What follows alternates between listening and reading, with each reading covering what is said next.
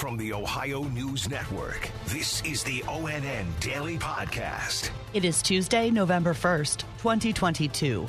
For the Ohio News Network, I'm Kate Burdett.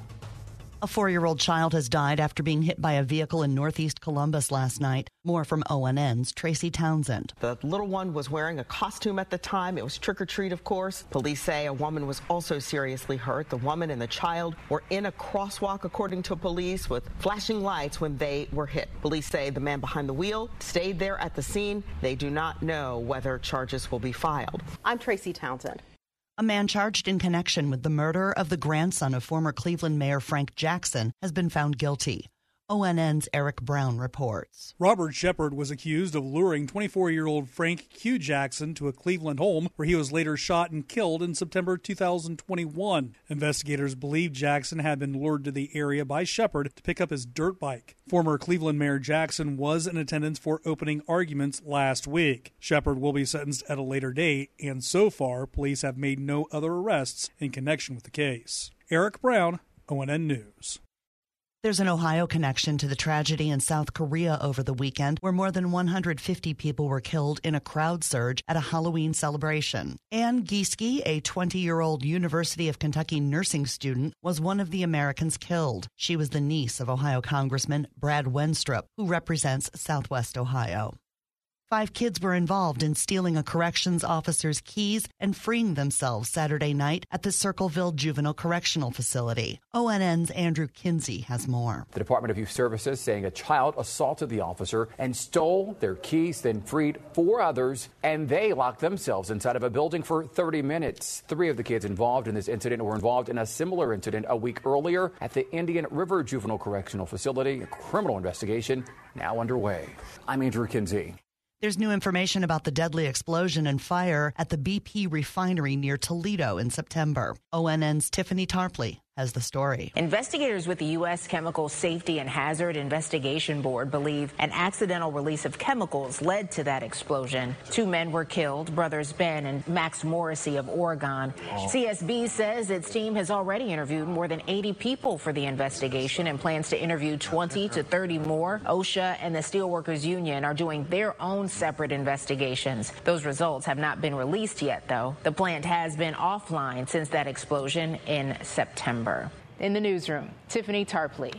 The Ohio Board of Education is setting a new date to continue discussing an expanded definition of discrimination and Title IX. ONN's Angela An reports. Last night, the board president introduced her own resolution. She urged lawmakers to oppose Title IX changes, and those changes would allow transgender students access to bathrooms, locker rooms, and sports teams. If schools do not comply, they will lose federal funds. Board members argued for hours trying to reach a consensus. I'm Angela An.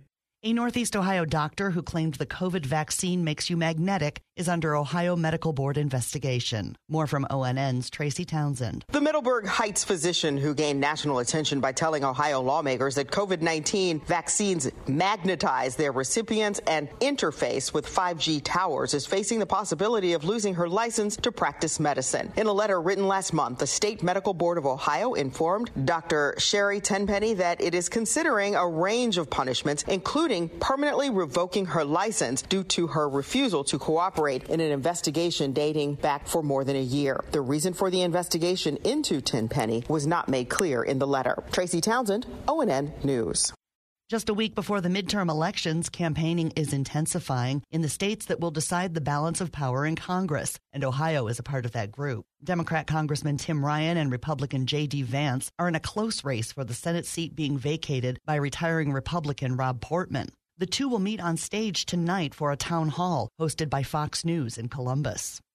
Ohio voters are turning out to vote early, both in person and by absentee ballot. ONN's Amy Steigerwald has more. As we get closer to election day, many are requesting those absentee ballots, especially as that deadline to do that gets closer. If you are planning to vote absentee, requesting your ballot as soon as possible is becoming more and more important as we near election day. The deadline to request that ballot is this Saturday at noon. Your ballot must be postmarked then by the day before election day in order for it to be counted. However, right now, USPS is anticipating ballots could take anywhere from two to five days to make it to your Board of Elections during election week. In Columbus, Amy Steigerwald.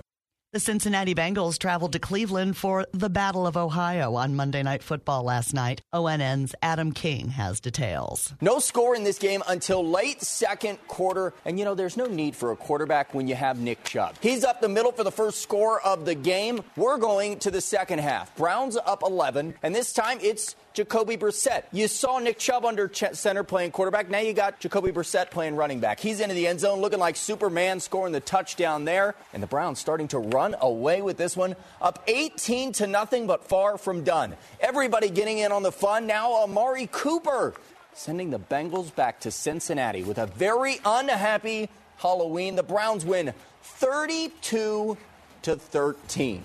I'm Adam King. Special thanks to our affiliates WBNS TV in Columbus, WTOL TV in Toledo, and WKYC TV in Cleveland for their contributions to today's podcast. I'm Kate Burdett on the Ohio News Network. This has been the ONN Daily Podcast, a production of Radio Ohio Incorporated on the Ohio News Network.